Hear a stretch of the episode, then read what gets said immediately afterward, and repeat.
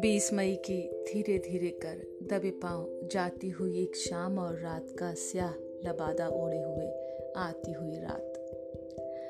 मैं खड़ी हूँ दिल्ली, जो भारत की राजधानी है। उसके दिल में बिल्कुल ही एक ख़ास वीवीआईपी एरिया में और मेरा ऑफ़िस यहाँ पर है। और सौभाग्यवश आज जो बहुत ही ऊँची मंजिल से जब बाहर का नज़ारा देख रही हूँ तो बहुत कुछ मेरे मन में चल रहा है। तो सोचा, क्यों ना एक बार फिर से आप सभी के साथ आपकी दोस्त वंदना कुछ एहसासों को शेयर करें। भाई अच्छा ये लग रहा है कि आज बहुत समय के बाद, यानी कि लॉकडाउन 4.0 भारत जो है इस समय झेल रहा है या फिर कहूँ कि पालन कर रहा है, बल्कि उसके बाद एक थोड़ी सी तब्दीलियाँ जो हैं वो देखने को मिल रही हैं, इजाज़त मिली है, बहुत सारी दुकानों को अब खुलने की और बहुत सारी जो कहते हैं ना, एक प्रिकॉशंस के साथ बड़े सारे काम काज खुल रहे हैं। लोगों की ज़िंदगी ऐसा लगा आज कि जब मैं ऑफ़िस आ रही थी तो शायद वापस आ रही है। सड़कों पर दौड़ती हुई बहुत सारी गाड़ियाँ दिखी। बसें दिखी जिसमें बहुत कम यात्री थे जो सुरक्षा नियमों का पालन करते हुए बैठे हुए थे। बहुत से टू व्हीलर पर भी लोग दिखे जो एक एक भी थे, लेकिन कुछ लोग ऐसे भी होते हैं जो शायद ठान लेते हैं कि कुछ भी जो अगर हमें कहा गया कि पॉजिटिव करना है तो हम नेगेटिव ही करेंगे, यानी कि इसका अनुसरण नहीं करेंगे। तो वहाँ थोड़ा सा मुझे दुख भी लगा।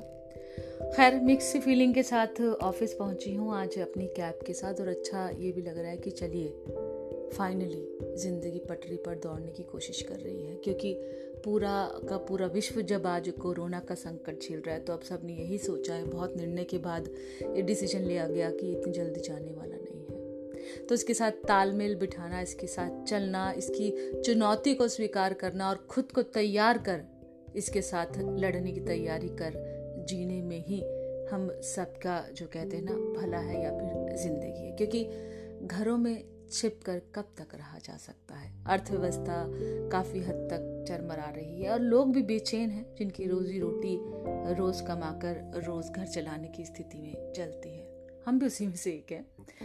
जो रेगुलर एम्प्लॉयज़ होते हैं, जो रोज़ डेली वेजेस होते हैं, उनके लिए चुनौती भरे रहे हैं ये कुछ दिन, कुछ समय। लेकिन फिर भी लोगों ने बहुत धैर्य दिखाया है और उम्मीद यही है और कि आगे भी धैर्य दिखाएँगे, लेकिन थोड़ा सा डर भी आज मुझे लगा जब मैंने देखा कि ये जो लॉकडाउन है, उसमें रियायत दी गई तो जनता बहुत हद तक सड़कों पर आई। कुछ ने मास्क भी लगाया हुआ था, लेकिन कुछ ऐसे दिखे जिन्होंने नहीं लगाया हुआ था। कुछ ऐसे भी दिखे जिन्हें लगा कि कौन है कोरोना और कौन सा सामने दिख रहा है, कोई नहीं आएगा। और वो साथ बिल्कुल सट कर चलते हुए दिखे। ये भी एक कहूँगी कि मुझे घबराहट या फिर एक चिंता का कारण दे गया कि ऐसे चलेगा नहीं। तो इस समय कुल मिलाकर कहना मेरे मन में जो एहसास चल रहे थे वो यही था कि देखिए, चलना तो अब ऐसे ही है।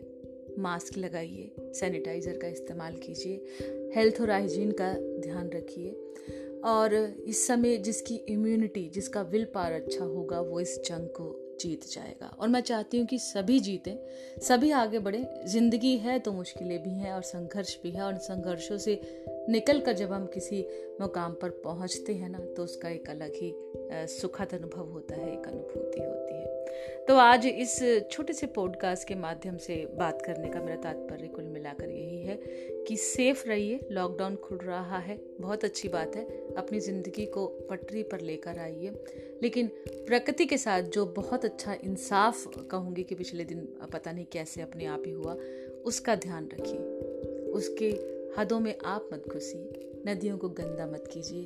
पंछियों को उड़ने दीजिए। पेड़ ज़्यादा से ज़्यादा लगाइए। उनके घरोंदों को भी आबाद रखिए। उनका कलरव बहती हुई नदियों का कलकल कर बहता हुआ पानी, साफ़ स्वच्छ हवाएँ।